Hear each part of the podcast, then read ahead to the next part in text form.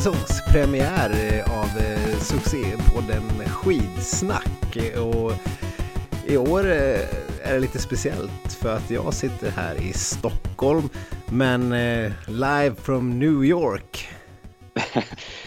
Ja, live from New York, it's eh, Stefan Sköld från eh, andra sidan världen här. Eller hur? Tänka sig. va- Det, det har gått och blivit en transatlantisk podd det här.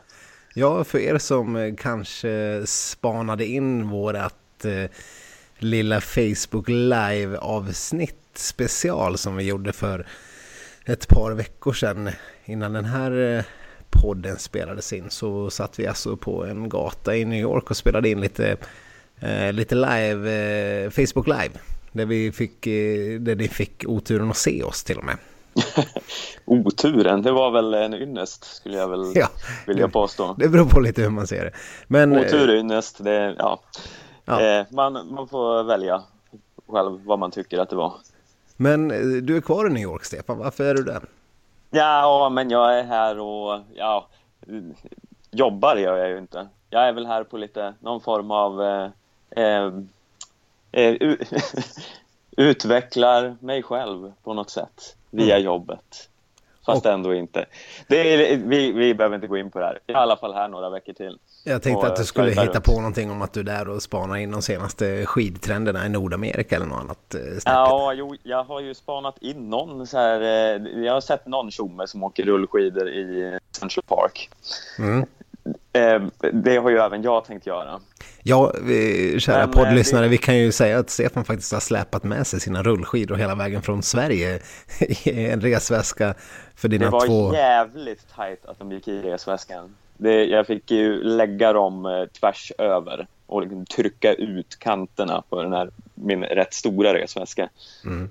Ett par rullskidor är ju längre än man tror Ja, de är det när va? man väl, när man väl ska packa ner dem. ja, jag kan tänka mig det. Ja, någon stavar blev det inte. Nej, och det kanske var dumt.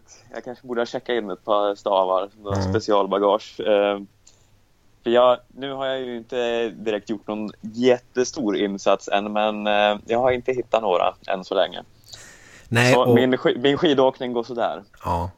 Och vi- kan väl, jag vet inte om vi ska be om ursäkt eller bara lämna in en brasklapp om att ljudkvaliteten eh, kan ju vara lite lidande. Vi kör alltså nu någon form av distanspodd för första gången och vi har hållit på och härjat ganska länge för att få tekniken att fungera. Men vad vi har kunnat utröna av lite tester här innan så ska ljudet låta hyfsat okej ändå och ni ska höra både mig och Stefan på ett bra sätt så vi ska nog kunna hålla upp den här. Annars är ju ljudkvaliteten eh, lite av våran, eh, eh, ja vad ska man säga Stefan? våran, ja, det, är, det är en, en heder i att vi ska ha en, en bra ljud på våran podd i alla fall. Är, Ja, vi, vi är extrema audiofiler båda två. Ja, ja visst. Det, det är bara så här guldkablar och diamantkontakter och sånt som vi jobbar med. Ja, så det är ju lite speciellt här. Jag sitter ju då i min lilla lägenhet här eh, och den är ganska lyhörd kan man väl säga. Du var ju här så du har ju eh, noterat hur man hör grannarnas TV ungefär. Eh, och det är ju lite polisbilar och ambulanser och sånt hela tiden så vi får se hur eh, mycket miljöljud som kommer härifrån. Ja, Men Så ja, hör vi något nå dödsföraktande skrik så ska vi inte ängslas. Det är bara Stefans grannar som mördas eller något annat liknande. Det är, det är inget onormalt alls. Han bor ju ändå i New York. Men nu är inte folk här inne för att lyssna på vårt skitsnack om ljud och, och New York. Utan eh, de är här för att ta del av årets första skidsnack. Och vad ska man säga om den här sommaren, Stefan? Den är ju lite av eh, något i hästväg. Eh, ja, jag tror väl aldrig att det har varit en så här eh, intressant eh, mellansäsong. Eller intressant är väl kanske fel ord.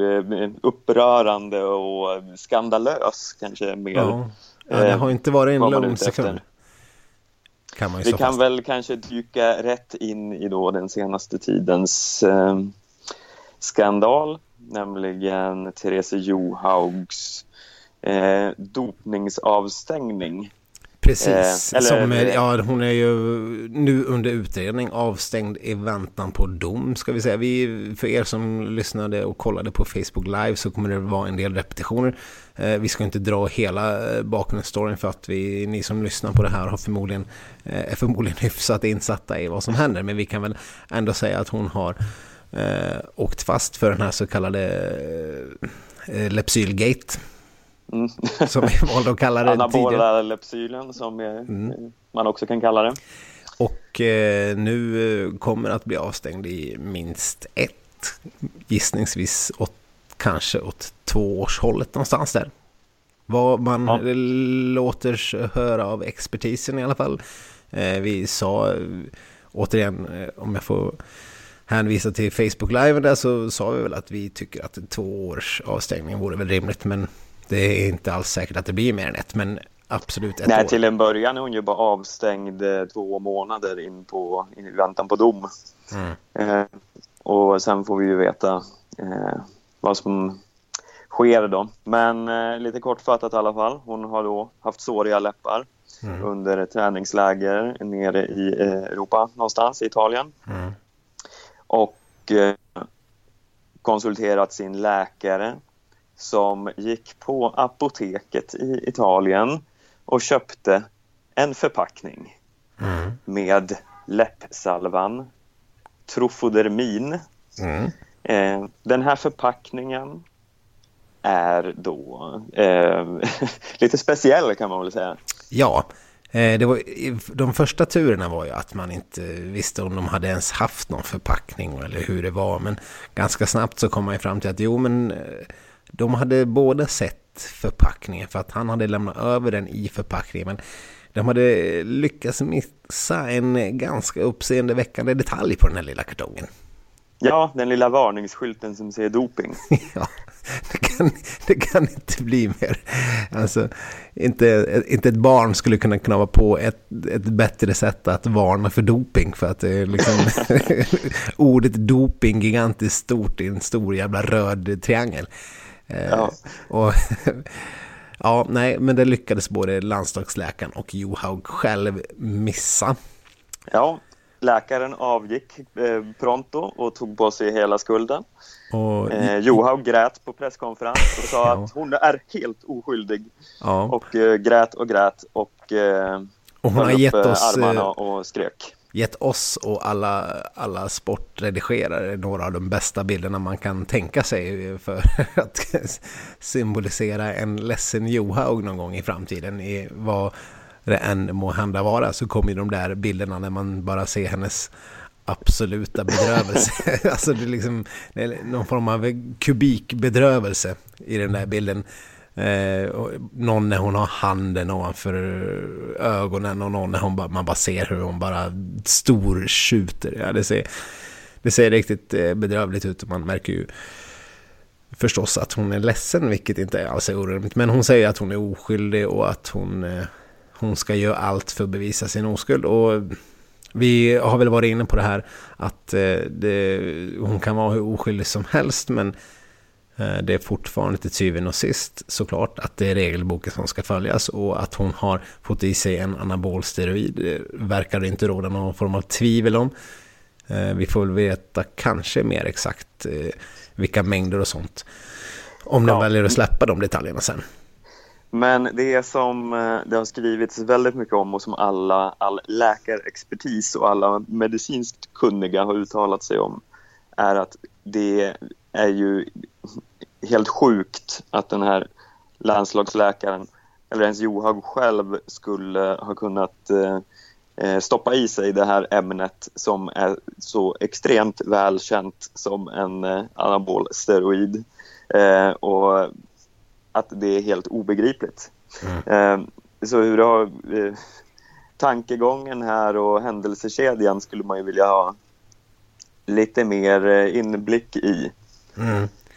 Ja, men, och, och sen vi är ju ändå här för att belysa lite mer konstiga och märkliga aspekter och komma med våra egna högst personliga åsikter i det här. Och det var ju något som fångade våra ögon tidigare, Stefan, nämligen den här artikeln eh, Jag vet att det var Sportbladet som hade skrivit, men de hade väl writat från eh, norska eller andra medier om den här dygn, det här mystiska dygnet. Eh, ja. Vad, vad fan var det som hände egentligen? För att från att hon, eh, Johaug, hade klagat på sina såriga läppar som gjorde att hon varken kunde äta eller sova, vilket ändå får ses som ett problem när man är på ett eh, landslagsläger, att man inte kan äta eller sova. Eh, mm. Så hade det gått... Äta bör man. Ja, och sova också. Eh, det hade gått över ett dygn innan den här landslagsläkaren, som eh, uppenbarligen är jordens största klåpare, hade kunnat tagit sig de här, vad var det, 400 meterna ner till apoteket där man köpt den här salvan ett dygn senare. Och sen, ja, en rejäl runda. Ja, jag menar det är ju det är, det är en jävligt märklig omständighet. Jag vet inte om det har rätts ut ordentligt. Jag har inte sett en sån uppföljning. Men eh, varför dröjde det ett dygn innan han kunde gå och köpa den här salvan som var på apoteket några hundra meter från deras eh, hotell där de bodde? Det är väldigt märkligt. Och jag, jag, kan inte, jag kan inte komma med någon form av konspirationsteori för att fylla igen den där luckan. Men jag bara vill påpeka att det där är en konstig, konstig situation. Ja, alltså det enda man skulle kunna föreställa sig är ju då kanske att ja, de vet att den här salvan finns och att den eh, är förbjuden. Men att det troligtvis är så pass lite det handlar om att det inte skulle märkas eller tas upp. För det, alltså jag tror inte att någon av oss tror här att hon direkt eh, har systematiskt dopat sig med den här salvan. Nej, eh, men okej, okay. inte med den här salvan möjligtvis. Men vad, vad, skulle du säga om någon som säger att nej, men jag är helt säker på att det här är egentligen grunden är en systematisk doping. Eh, hon har varit för överlägsen. Hon vann eh, tremilslopp med 5-6 minuter förra säsongen och hon körde på i backar som vilken Johan Mühlegg som helst skulle kunna göra. Det var liksom prestationer som inte var mänskliga. Eh, hon har ju bevisligen åkt upp för det där eh, backen i Tour de Ski snabbare än de flesta män gjort några gånger. Alltså gång på gång har Joag visat sig vara i princip omänsklig. Eh, det är klart att det ligger systematiserad doping bakom det här. Ja, alltså det, det, går ju såklart att spekulera i fram och tillbaka, men jag tror ju inte att det har med den här Alltså jag tror inte att den här äh, läppsalveincidenten har med det att göra i sådana fall. Det här ja, men det, av... Nej, men det är klart de har köpt den här läppsalvan för att sen ha som en backup-plan för att eh, få ner straffet och kunna ha någonting att skylla på. Sen sitter hon och gråter ut på en presskonferens och säger att hon är helt, eh, helt 100% oskuld. Ja, det är, det är ju en eh, mycket möjlig konspirationsteori. Eh, Eh, det är klart, så det skulle kunna vara en däckmantel. Det är som att eh, dricka någon öl efter man har blivit tagen för fortkörning. Exakt, man sätter sig i diket och jag var så stressad så jag drog i mig en flaska whisky. Mm. Um... Nej, jag säger inte att jag tror på den, men jag kan ju ändå tycka att det är mycket mystiskt här. Mycket omständigheter som är lite svårförklarliga i, i hela hela den här historien. Speciellt det här med att hon har smetat på den här salvan. Bara, bara själva 1A, grundproblemet, är ju jätte oförklarligt. Ja, det ja, det, man skulle ju verkligen vilja se de här värdena redovisade. Eh, de borde ju ställa stenhårt krav på Norge att släppa det överlag liksom, för alla åkare.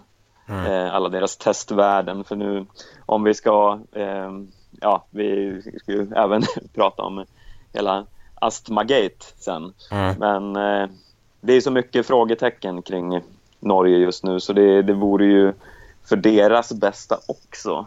Och eh, lägga alla kort på bordet kan jag känna. Eller vad säger du? Absolut, de ville ju inte göra det innan den här eh, Vadadomen, eller ja det är väl Vada som ska komma med någon form av utlåtande. Det var ju Doping Norge som, som har eh, stängt av henne nu till en början. Eh, och då har man sagt att eh, vi lämnar inte ut några sådana uppgifter än. Men absolut, det vill man ju verkligen se. Det, då får man ju en, en indikation på Eh, kan det verkligen vara den här salvan eller finns det annat som, eh, som ligger till grund? För det finns ju bara en, en, en viss mängd av, av den här anabola steroiden som överhuvudtaget kan tas upp genom läpparna. Alltså man kan se hur pass stor koncentration som man har funnit i henne och kan i så fall utesluta att det här kan inte röra sig om någon fjantig läppkräm utan det här måste vara något annat. Eh, men ja, vi får ju liksom ändå på något vis ta för givet att det de säger på presskonferensen är sant och så. Det är, det är väl ändå någon form av grundinställning vi får ha. Eh, mm. Och sen får väl regelboken och reglementet eh, avgöra vad det blir för straff på det sen. Ja. De, de, de jobbar ju såklart med förmildrande omständigheter och, och annat även i dopingvärlden. Så att det återstår väl att se. Men det blir ju oerhört spännande. När hon blev avstängd här för Eh, några månader sedan och det kommer att eh, vara fram till mitten av december. Vilket innebär ja. att 21 eller någonstans där. Hon kommer att missa i alla fall de första tre eller fyra världscuphelgerna. Ja. Eh, och eh, vi kommer väl förmodligen se henne bli avstängd längre än så. Men det, vi vet i alla fall att hon, Johan kommer inte vara med på de första tävlingarna. Nej. Eh, något som också har varit lite intressant i och med den här eh, eh, skandalen det är det lilla pajkastningen inom Norden som har eh, eh påbörjat. För det är så här, alla svenska åkare tar ju hennes eh, sida och är så bara åh nej men det är klart att inte hon har gjort det och Charlotte Kalla har skickat sms och eh, skrivit att eh, hon stöttar henne till 100 procent mm ja, svenskarna vill ju inte riktigt uttala sig men de vill ju absolut inte tro det här. Och vi, ja, Sverige står bakom Norge. Mm. Finland däremot, ja. de, eh, både Aino Kaisa Saarinen och Ivo Niskanen har eh, gått ut och ja, gjort utspel om det här. Eh, de, är inte lika, de är inte lika förstående. Nej, eh, och sen en rolig twist i det hela då att skidskytten Kajsa Mäkkereinen hon gick då ut och eh, lite tog Johaug i försvar mm. eh, och så pratade om en finsk skadeglädje efter eh, ja, det har ju varit mycket dopingskandaler i Finland genom tiderna och de har ju bara senaste åren lyckats eh, få tillbaka någon form av heder inom skidsporten. Efter den gigantiska skandalen var det 2003 när eh, varenda finsk eh, stjärna som fanns, Myllylä och Isometse och jag menar, alla de där visar sig vara ja. epo-dopade. Ja, och då skulle finnarna finna lite skadeglädje nu då när det här drabbar Norge. Mm. Både med Johaug och det som hände Sundby. Eh, det som är lite roligt här är ju då att Kajsa Mäkkereinen är ju sponsrad av Johaugs handskmärke. du, du anar någon form av ekonomisk eh, incitament för Mäckereinen att ändå ställa sig vid Johaugs sida. Ja, alltså jag känner att eh, det, det kanske inte säljer superbra för de här Johaug-handskarna för tillfället. Eh, andra märken kanske eh, går lite bättre. Lite som att eh, om man tänker är när Ryan Lochte höll på att härja loss under OS och hittade på någon eh, Ja, de, hade, de skulle ha blivit typ kidnappade och allt möjligt, rånade och allt vad det var. Ja, och sen visade det sig att de hade ljugit och egentligen bara var ute på någon form av festkväll. Svida. Eh, ja. Ryan Lochte, han, eh, Speedo var ju inte superglada på honom efter det här och Nej. dumpade honom. Ja. eh, och ja, jag, jag tänker lite åt det hållet att eh, eh, Johaug-märkets eh, mm. eh, talespersoner försöker och kanske stå, stå bakom lite av de anledningarna. Nu har inte jag jättebra koll på det, men jag gissar väl i alla fall, du kanske kan rätta mig om jag har fel, men jag tror inte att Kowalczyk är sponsrad av Johaugs handskmärke. Eller har, har, du någon närmare insyn i, i Kowalczyks handsksponsor? jag känner att det vore ju eh, oerhört eh, spännande om hon nu skulle vara det. Eh, I sådana fall vore hon världens sämsta talesperson för, ja, för, hon, för det här verket. Hon har inte direkt varit, visat förståelse och, eh, och stöttning. Nej. Kan man väl säga. Hon har väl inte mer gjort än lite syrliga kommentarer och, och lagt ut eh, twittrat bilder på, eh, på eh, diverse eh, läppbalsamskartonger eh, och sånt. Men, eh, men ändå, hon har ju ja. varit väldigt mycket Kowalczyk. Ja, det får man väl säga. Eh, och nu har jag inte direkt, det borde jag ha kollat upp såklart, men det är, det är rätt många som eh, använder de här Johaug-handskarna. Mm. Eh, jag tror även rätt många svenska åkare kör med dem.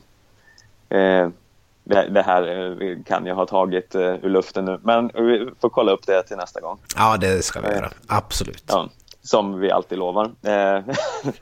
Eh, vi är tillbaka i de hjulspåren här direkt. Känns tryggt. Ja, men vi kanske ska knyta ihop den här Johaug-säcken, för vi har ju fler doping, eh, dopingsnack att prata om här. Ja, eh, Ja, eller jag vet inte om det finns mycket mer att säga. Eh, Nej, vi, vi kommer ju återkomma till det här ämnet innan, innan den här själva domen har fallit givetvis. Eh, och, eh, Joag hade ju någon meningslös presskonferens här eh, förra veckan. Eh, och hon kommer väl säkert att ha några fler sådana. Ja, det var ju en, en helt obegriplig pressträff som hon hade senaste helgen. Där hon inte sa någonting av intresse egentligen. Ja. Eh, men förhoppningsvis dyker upp fler detaljer som vi kan rapportera om här, eller kommentera åtminstone. Ja, det räknar jag med. Men det är väl bara att vi hoppar över eh, raskt till eh, vår gode vän Martin Jonsrud Sundby mm. och eh, återblickar lite där, för det, ja, det är den andra stora händelsen nu i mellansäsongen. Mm. Eh, vi behöver ju inte dra alla detaljer där heller. Men Nej, där har vi ju faktiskt haft en extra podd som redde ut ett och annat.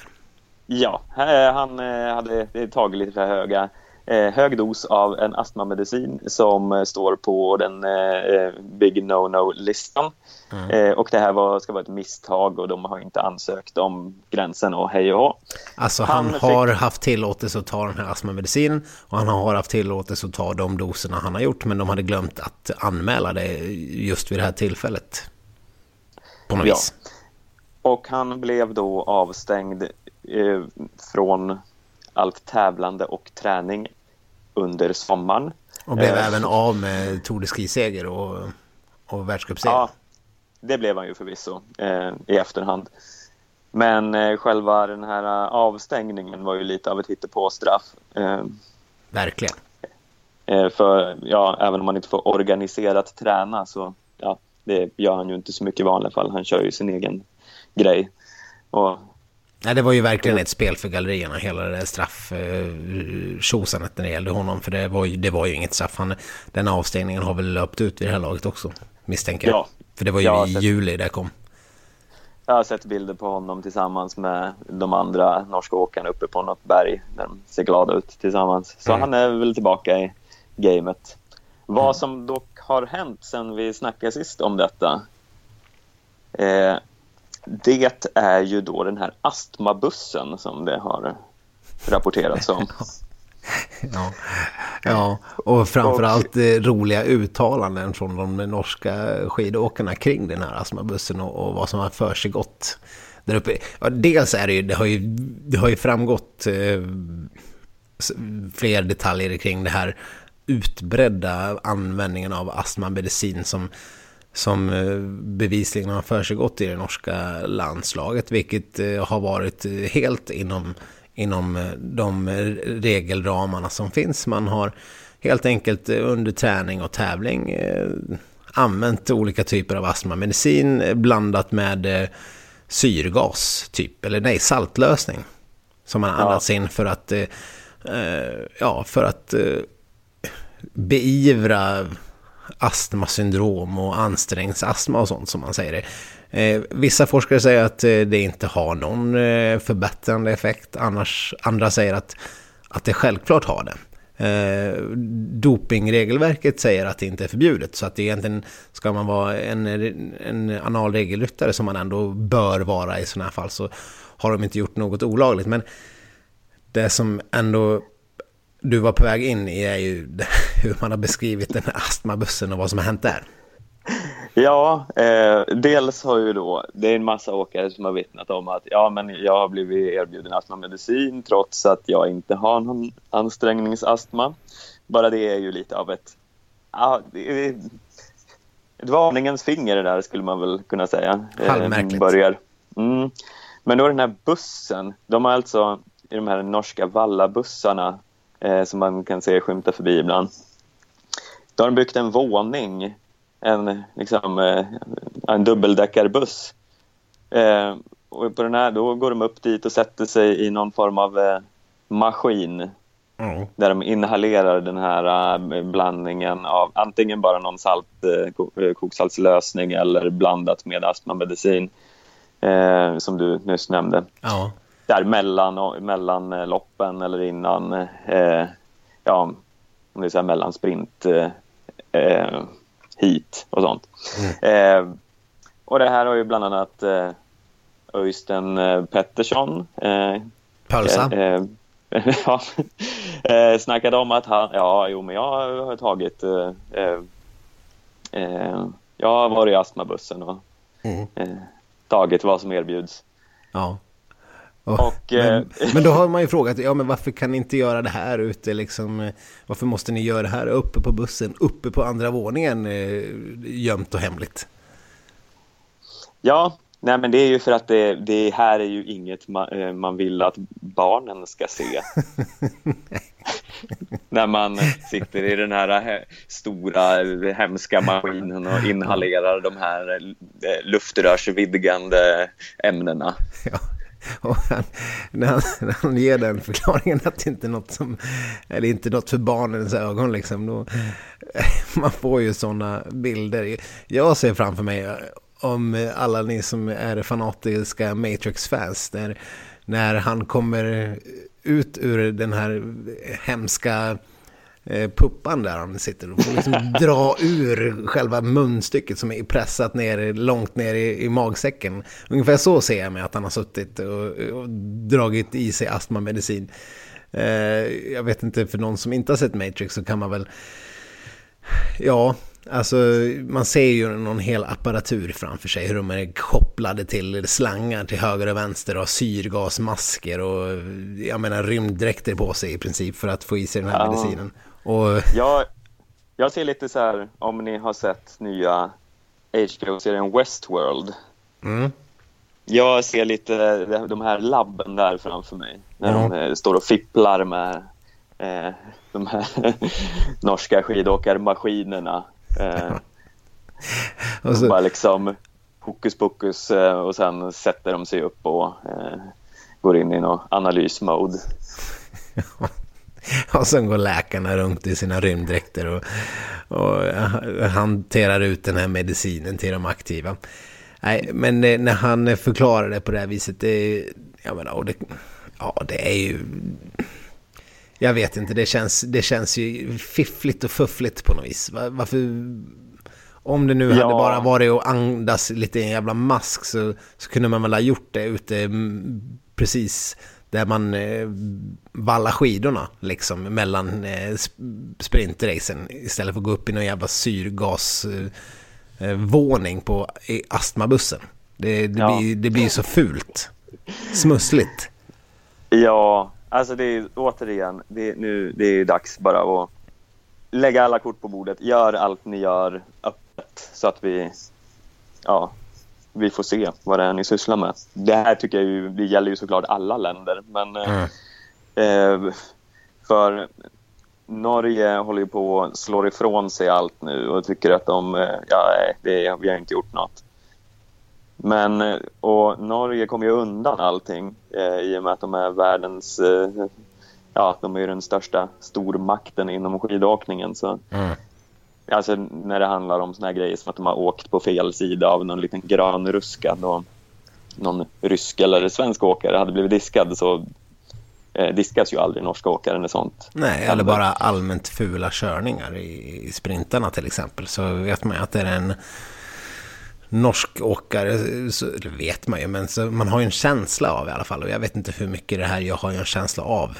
Eh, egentligen hur mycket det ligger i det, men eh, det känns ju lite grann som att de klarar sig i allmänhet bättre än andra. Och, och menar, det finns ju x antal sådana fall att räkna upp ifall man skulle tycka att vi eh, målar fan på väggen här. Men, men eh, ja, vi är ju inte ensamma om att ha den här känslan. Det är ungefär resten av skidvärlden också.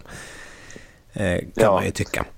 Så eh, därav, om man ska liksom eh, konkludera både det här med läppbalsamet och astmamedicinen så ja, visst, det är ju oklart om eh, ja, ja, det de säger är sant och så vidare. Men om man följer regelboken så måste de ju straffas för allt de håller på med. Om inte Norge straffas för det här, då kommer ju eh, ja, den här känslan att förstärkas att de bara glider runt på en räkmacka och är untouchable. Men den här astmabusshärjet kommer de inte straffas för. Och, nej, nej. Det... det kommer inte bli... Det enda som kan hända i, i den här historien det är ju att eh, FIS och, och, och VADA tar och... Eller vilka det nu är som ändå tar sig över regelverket och Eh, kanske tar och bestämmer för vilka preparat man får använda och kanske har, har tydligare regeldragningar kring vilken typ av astmamedicin man får använda och, och när. Det är ju lite godtyckligt eftersom det där är ju liksom en diagnos en ganska ovetenskaplig diagnos som man sätter att du har ansträngningsastma. Det finns ju inte som att du kan ta ett blodprov och säga att jaha, men, ja, men du behöver så här mycket astmamedicin för att du ska vara en Eh, för att du ska vara, tävla på samma villkor som de andra. Eh, det går inte att säga. Och eh, det är därför det har kunnat vara lite friflygningsverksamhet när det gäller det här. Och det är väl ja. ganska, jag menar, det har ju varit det har ju varit ett, det är, om vi ska återvända till den gode Kowalczyk, lite av en eh, skitsnacksfavorit, så har ju hon mm. haft sina åsikter kring eh, Björgens eh, användning av astmamedicin tidigare, minst sagt. Ja, ja det kommer ju upp någon gång per, per år åtminstone. Ja, jag vet inte och... om du läste det här senaste om våran svenska hjälte som har dragits med skadeproblem och skador ska vi inte säga. Han har varit väldigt mycket sjuk senaste par, tre säsongerna. Eh, vilket fick sin förklaring nu att han har eh, drabbats av ansträngningsastma. Kalle Halvarsson. Ja. ja, det har jag faktiskt missat. Det har du missat, ja. men då får jag ja. upplysa dig om detta. Och han eh, tyckte De skriver lite, lite lite om Kalle Halvarsson här i amerikansk media, kan jag känna. Inte ens en notis i New York Post. Nej, det är för jävligt. Skandal. Ja, men då kan jag upplysa dig om att Kalle Halvorsson har drabbats av ansträngningsastma. Han tycker inte att det här är så jäkla roligt för att eh, självklart så kommer han att behöva börja använda astmamedicin. Men eh, han uttryckte det i någon intervju som jag läste att, att det kändes lite olustigt med tanke på diskussionerna som har varit. Men eh, ja, han kommer ju inte kunna ha så mycket alternativ. Det är ju ändå bra för honom han, när han satt där och väntade på svaret från läkaren så hoppades han verkligen, verkligen, verkligen att han inte skulle få diagnosen astma. Eh, så det var lite av en besvikelse när han fick höra det, men det var väl egentligen inte helt oväntat heller, för som du känner till så har han varit väldigt mycket förkyld och han har missat tävlingar. I fjol så missade han ju halva jävla säsongen.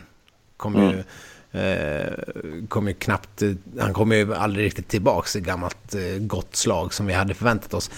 Eh, nu så kanske det blir en annan Kalle Halvarsson. Eh, får vi se då vad den här astmamedicinen gör för honom.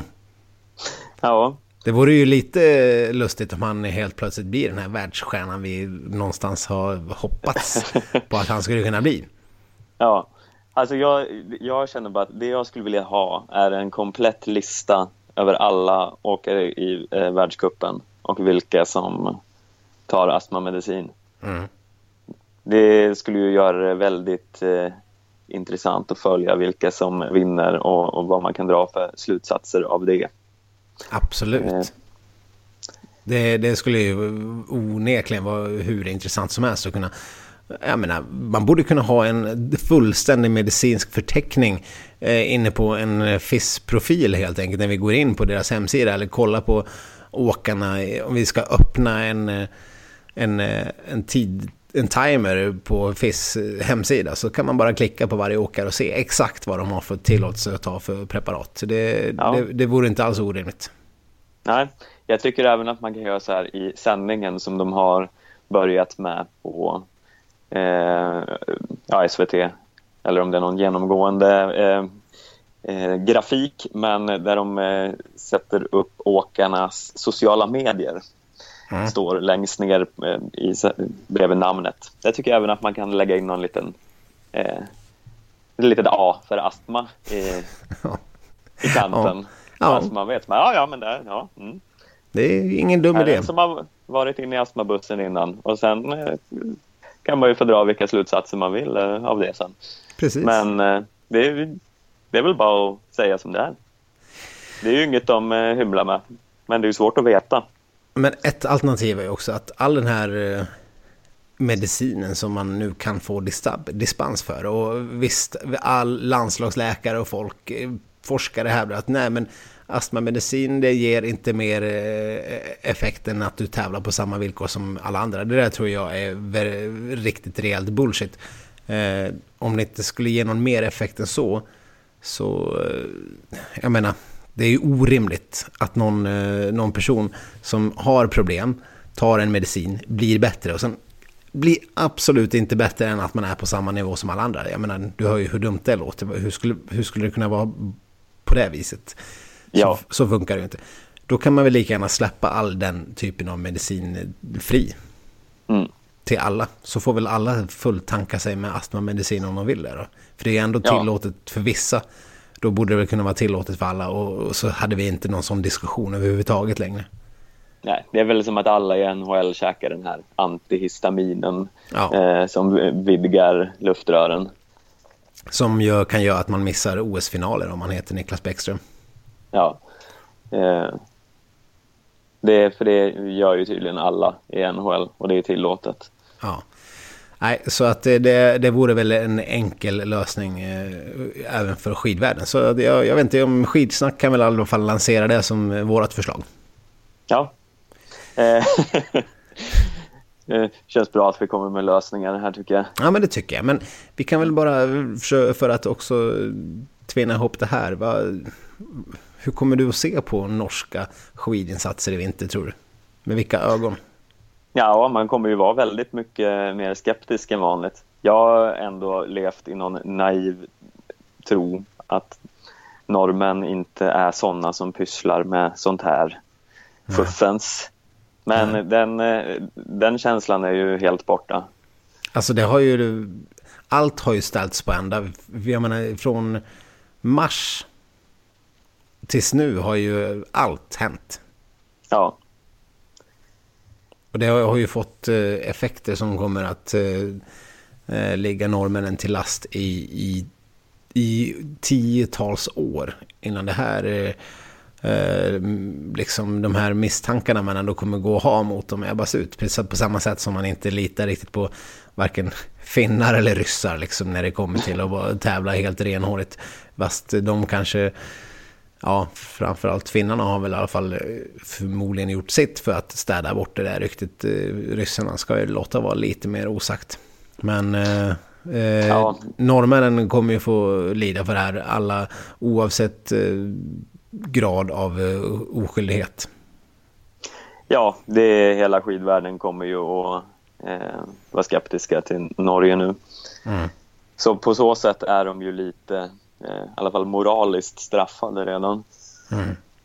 Ja, jag menar bara tänk bara den här liknelsen om man, eh, man säger att eh, vi hade sett en, en ryska där på ett podium och sagt att nej men jag använde läpp. Eh, det var nog för mina nariga mm. torra läppar som jag tog den här salvan som råkade innehålla anabola steroider. Jag hade ju bara hånskrattat åt en sån idiotisk eh, undanflykt. Ja, Eh, och det är ju bara tack vare att hon är norrman som eh, hon ändå har, någon, eh, har ganska mycket stöd. Mm.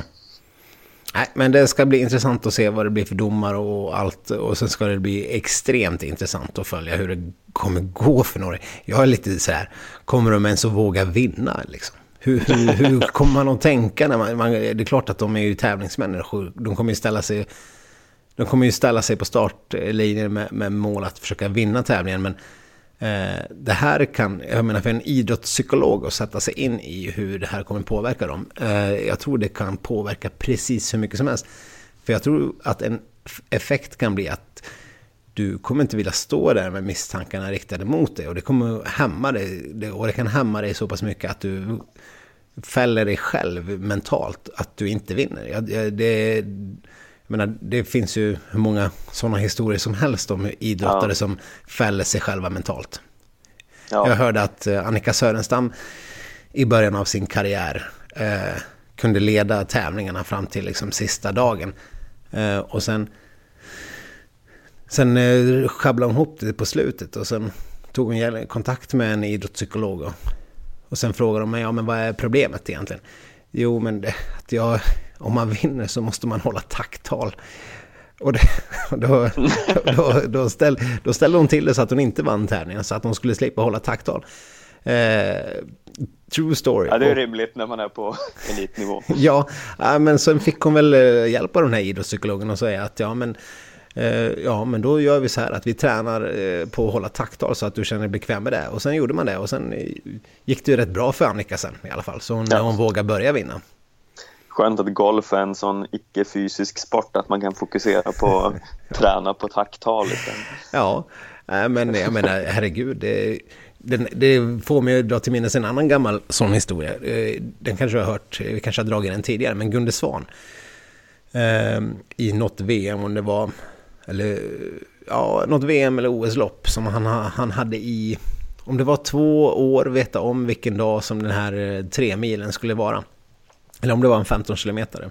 Det här får ju Nordic Ski PhD rätta ut med. Men själva grundstoryn är i alla fall att han visste att det var den 13 februari ska jag åka, då är det 15 km. Så han tränar och tränar och tränar och har den här mentala bilden. 13 februari, 13 februari, 13 februari. Alltså i ett år och sen ju närmare det kommer, sommaren innan, liksom, 13 februari, då ska jag göra det här. Då, ska, liksom, då är den här 15 km klassisk. Då, då, ska jag vara på topp. Jag ska göra mitt allra bästa lopp hittills i karriären. Mm.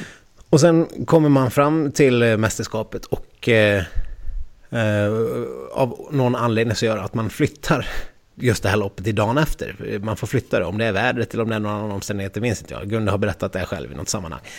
Eh, när det väl kommer till det här loppet så visar det sig att han vaknar upp den 13 februari och är i sitt livs absoluta superform. Eh, men kan inte göra så mycket annat än att ta sig en joggingtur för att loppet har ju skjutits upp till dagen efter. Eh, och han är totalt superduper formtoppad den 13 februari.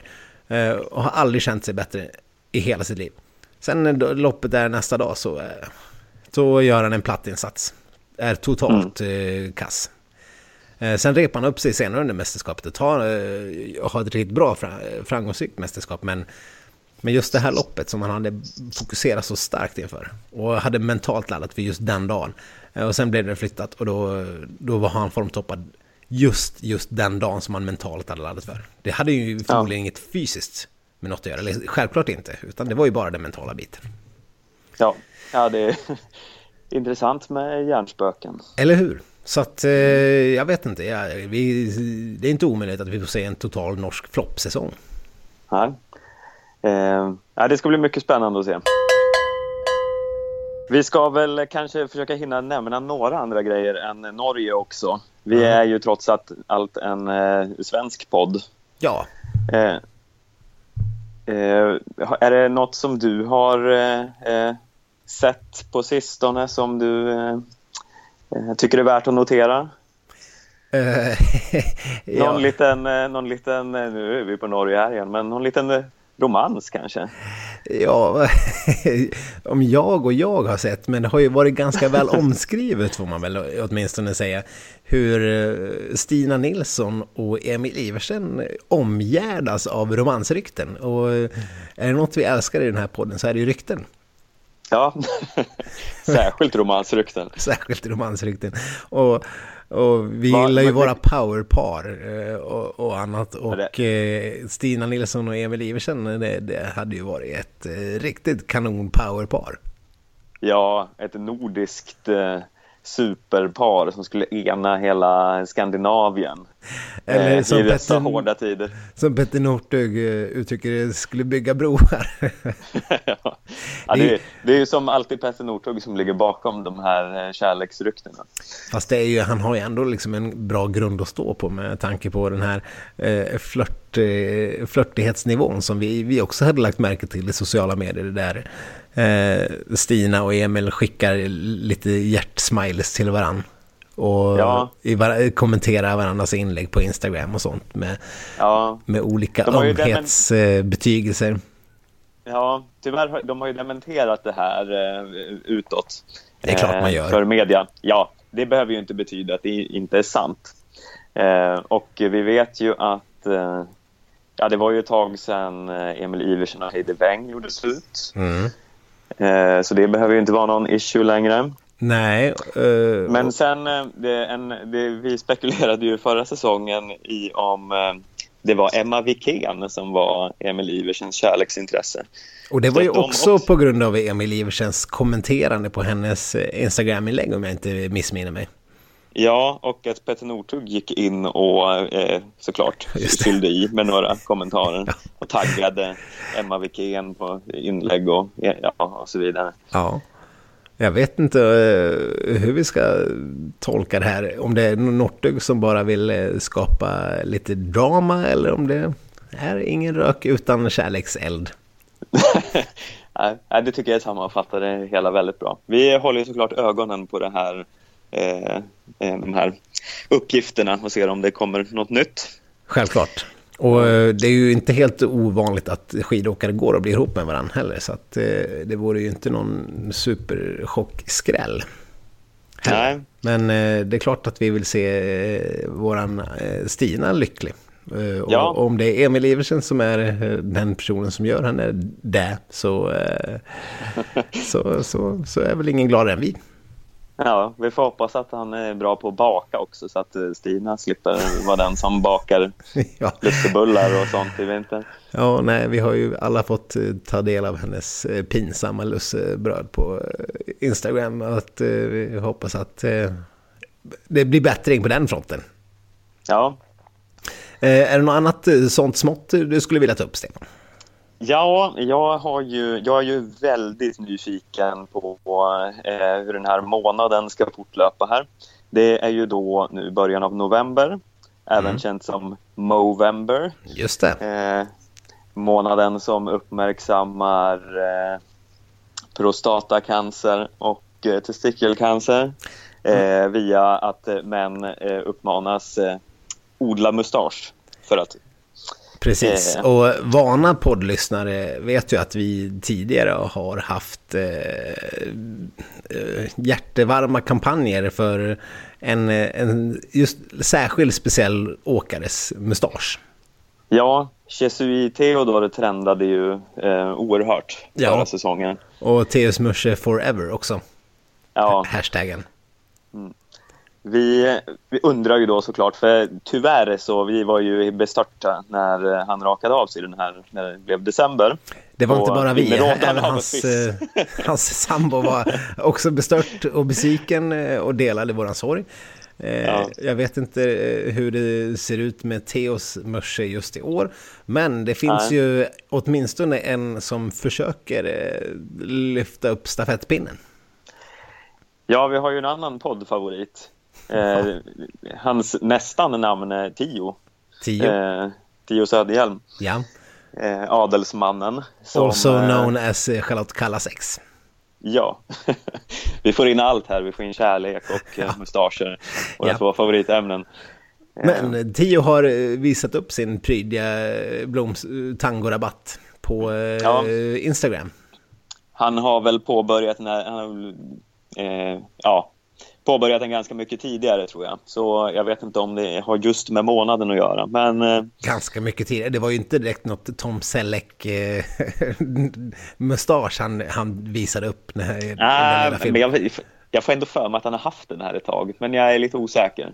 Eh, får gå tillbaka och detaljstudera hans Du har inte backtrackat Tios mustaschverksamhet under sommaren? Nej. Nej, däremot försökte jag idag, jag, för, eh, Theodor Pettersson la upp någon bild idag eh, på Instagram. Mm. Så jag försökte avgöra om han hade påbörjat det här projektet, men den var lite på för långt håll, så man såg inte om det bara var vanlig skäggstubb eller ett påbörjat projekt.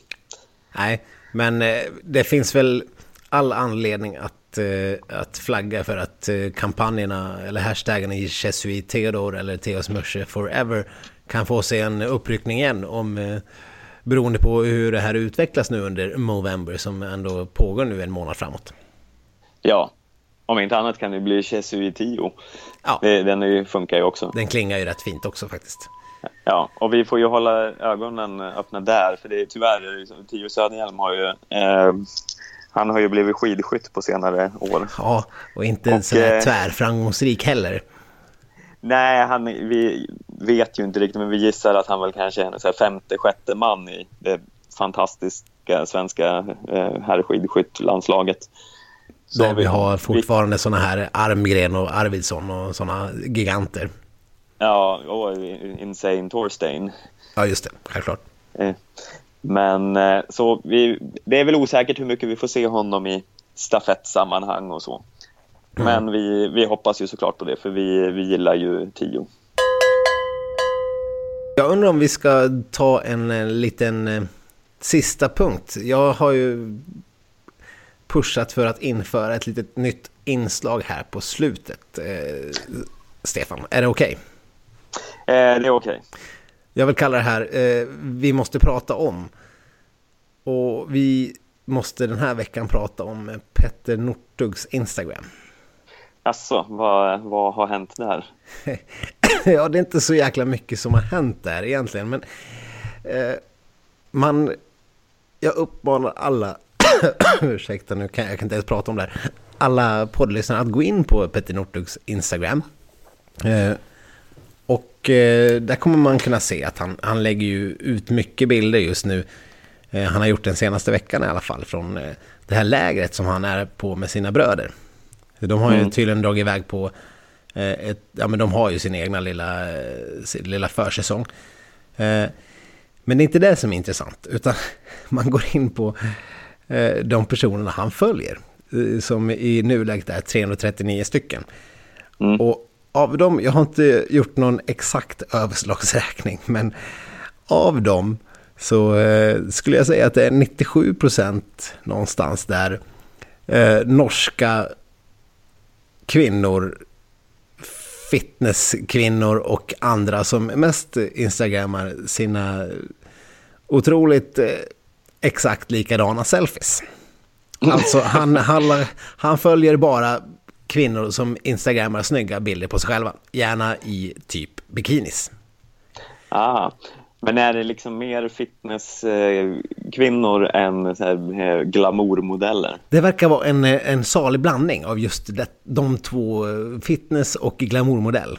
Ja. och som sagt, lite kläder är någon form av huvudspåret i, i om, man, om man ska dra några tecken. Ja.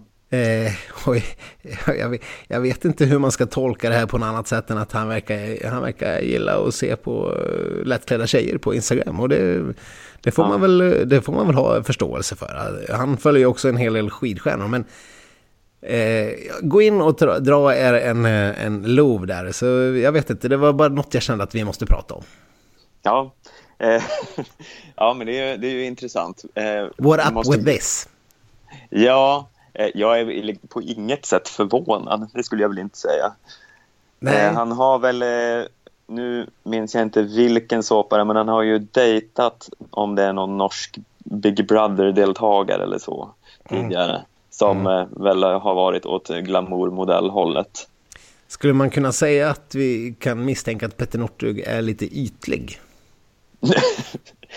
Eh, ja, det skulle vi väl kunna gissa. Mm. Ja, jag, jag, hade, jag är lite besviken. Jag trodde det fanns lite mer substans eh, bakom ja. där. Men eh, ja, nej, men ta er, en, ta er en koll där i alla fall. Ja. uppmanar vi alla att göra. Eh, bara för att eh, få en liten inblick i hur Petter Northug tänker. Ja, ja men det, det borde ni verkligen göra. Eh, men det var väl ungefär det jag ville säga med det. Det var, det var varken mer eller mindre. Det var bara en ja. sak som vi hade lagt märke till här.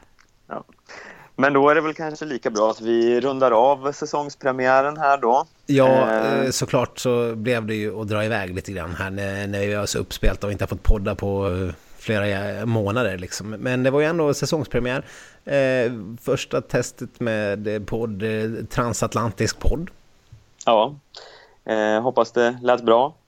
Eh, vi, ja, ni kan ju det, allt det här vid det här laget, men eh, ni hittar ju oss på Facebook, Instagram, Twitter, skidsnack.com, mm. skidsnacketgmail.com om ni vill kontakta oss. Eh, det är fritt fram och bara peppra oss med eh, frågor eller ämnen ni tycker att vi ska ta upp. Absolut, och eh, det är ju fortfarande någon månad kvar tills det är världscuppremiär, men vi kan ju redan nu uppmana er att börja fundera över hur ni ska lägga upp ert Noah Hoffman-lag för säsongen som vi givetvis kommer starta en liga. Vi kommer väl med detaljer lite framgent. Men fundera över vilka åkare ni vill ha med och försök att vara lite mer utmaningar till oss än tidigare. Jag vet inte vi kanske inte hade någon riktig slutvärdering, men jag har för mig att jag vann i alla fall sist. Så att, eh, vi, vi får ja, väl se. Vi, vi lämnar det där. Vi lämnar det. Men som sagt, eh, hör av er om eh, allt mellan himmel och jord och eh, dela med er av podden till era vänner så att fler får ta, ta del av denna fantastiska världsledande sjukvård. Absolut, och eh, annars så säger vi väl på återhörande och ha det bra så länge. Det gör vi.